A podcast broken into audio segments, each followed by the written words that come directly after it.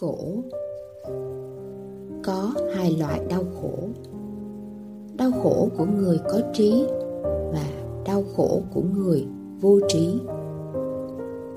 Đau khổ của người vô trí mang tính hủy hoại, tàn phá, thương tổn, đem đến sầu não bi ai. Đau khổ của người có trí mang tính cơ hội, trải nghiệm, khám phá đưa đến thấu hiểu trí tuệ. Đau khổ là sự thật, là chân lý, nhưng nó là nguyên liệu để phát triển trí tuệ hay nhân thêm đau khổ tùy thuộc vào người sử dụng chúng.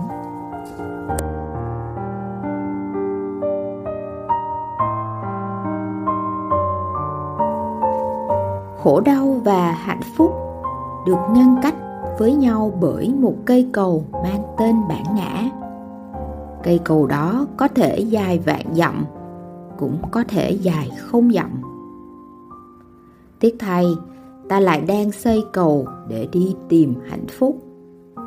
Trớ trêu thay, ta đang nuôi dưỡng đau khổ để chờ mong hạnh phúc. Ví như gieo hạt chanh để mong những quả cam ngọt lành vậy. Khó khăn gian khổ hoặc đưa đến tuyệt vọng hoặc dẫn tới bình an.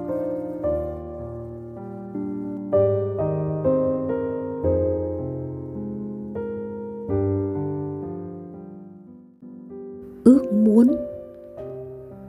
khi ta không tham cầu tiền bạc, danh vọng, địa vị, ta sẽ không lo sợ người khác lấy đi những thứ đó khi ta không lo sợ. Ta sẽ làm bằng tinh thần thoải mái, vui vẻ, xả ly. Chú tâm vào duy nhất điều ta muốn làm mà không cần để ý người này nghĩ gì, người kia có ý đồ gì. Không cần tính toán làm sao để bảo vệ được những điều ta mong cầu. Khi không cần để ý, tính toán cho mình ta sẽ sống và làm vì người khác. Mỗi quyết định của ta đều hướng về lợi ích của chung.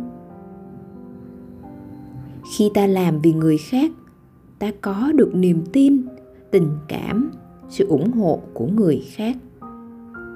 Và phát sinh một động lực thanh khiết bên trong chính bản thân mình. Khi ta có được sự hỗ trợ của người khác công việc của ta trở nên thuận lợi thuận lợi mà không cần đấu tranh, tính toán. Công việc của ta thuận lợi bởi có được sự hỗ trợ của người khác, do nhân quả chính ta gieo. Tiền bạc, danh vọng, địa vị lại tự tìm đến ta. Vậy đấy, đường dễ không đi mà ta toàn thích đi đường khó thôi à.